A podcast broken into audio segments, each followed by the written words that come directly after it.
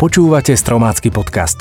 Prehľad zaujímavostí zo sveta zážitkového vzdelávania, prírody a envirovedy. Každý pondelok a štvrtok na webe Stromu života.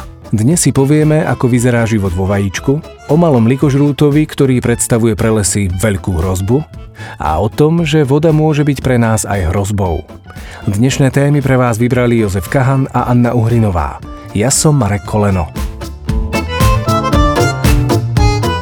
Počas Veľkej noci na nás odvšadiaľ vykukujú vajíčka. Maľované, čokoládové, varené i vyfúkané. Z vajec sa liahnu vtáky, plazy, vtákopisky, ale povedzme aj mnohé iné druhy, ako napríklad žubrienky žiab. Rozmýšľali ste niekedy nad tým, ako je možné, že mláďa dokáže prežiť v takom malom stiesnenom priestore, ako je vajíčko? Je to podobné ako pri cicavcoch. Aj dieťa v matkinom tele je pomerne stlačené, nemá vystreté končatiny a vyvíja sa skrčené. Až po narodení sa jeho končatiny prispôsobujú vystretej polohe a pokusom vstať.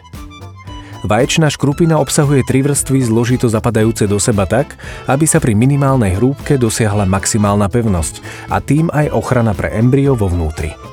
Dôležitú úlohu zohráva vápnik chrániaci obsah vajíčka pred fyzickým poškodením – je to aktívna vrstva, zabezpečujúca mikrobiálnu ochranu a výmenu plynov, ktorá jedinečným spôsobom prispieva k rastu mláďaťa vo vnútri vajíčka. Dýchanie zabezpečuje bublina, ktorú môžete vidieť, ak si vajíčko uvaríte na tvrdo. Hoci sa zdá byť na zásobu vzduchu pre vyvíjajúce sa mláďa priveľmi malá, v skutočnosti sú v škrupine malé dierky, cez ktoré môže prenikať vzduch do bublinky a unikať rovnakou cestou von. Cievný systém embria vstrebáva vápnik zo škrupiny spolu s ďalšími minerálnymi látkami a využíva ich pri tvorbe jeho kostného tkaniva. S blížiacim sa termínom liahnutia sa škrupina postupne stenčuje. Mláďa vo vajíčku aktívne žije a vníma svoje okolie. A keď prestane mať dostatok životného priestoru a je dostatočne pripravené na život vonku, inštinktívne sa vyliahne. Likožrút smrekový je druh chrobáka, ktorý patrí medzi vzrastovo najmenších, no významných škodcov ihličnatých lesov. Na jar, od konca apríla do začiatku mája, sa chrobáky začínajú prebúdzať na svojom zimovisku, v strome, kde sa vyvinuli. Dospelé chrobáky vyletia zo svojich obydlí a napádajú poškodené alebo zrezané stromy. Živia sa likom, ktoré zaistuje transport vody a živín. Napadnutý strom postupne začne vysychať a nakoniec uhynie. Aby sme ale boli spravodliví, aj smrek má niekoľko možností, ako sa proti škodcom brániť. Keď sa likožrút zavrta do kôry, naruší živicové kanáliky a vyvalí sa na ňo miazga, ktorá ho prilepí a jedinec zahynie. Zdravé stromy takto dokážu odolať náletom mnohých likožrútov. Ďalším obranným mechanizmom je, že slabé a poškodené smreky vylúčujú uhľovodíkové terpény, čím pritiahnu pozornosť likožrúta na seba. Lesníci tento poznatok využívajú tak, že zotnú jeden zdravý smrek a nechajú ho v lese. Ten sa stane lákadlom pre likožrúty a zvyšná časť lesa bude ochránená. Problém nastane, ak je poškodených stromov veľa a likožrút sa premnoží. Nová generácia neváha napadnúť aj silné a odolné stromy a celý les tak postupne hynie. Okrem veterných smrští stromy oslabuje aj včasný nástup jary, abnormálne teplé a dlhé leto, počas ktorého počet generácií likožrúta narastá. Tak si to teda zhrňme. Za normálnych okolností likožrút zaistuje omladenie lesa a udržiava jeho dobrý zdravotný stav, pretože zvyčajne napáda len slabé a choré stromy. Ak sa však počasie vychýli od normálu, môžu nastať problémy kalamitných rozmerov. Kto je teda vinný? Chrobák či ľudia?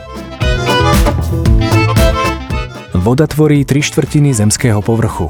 Až 90% času vývoja našej planéty sa v nej vyvíjal život a dodnes je jeho základom – Voda je však príčinou aj množstva epidémií a ochorení.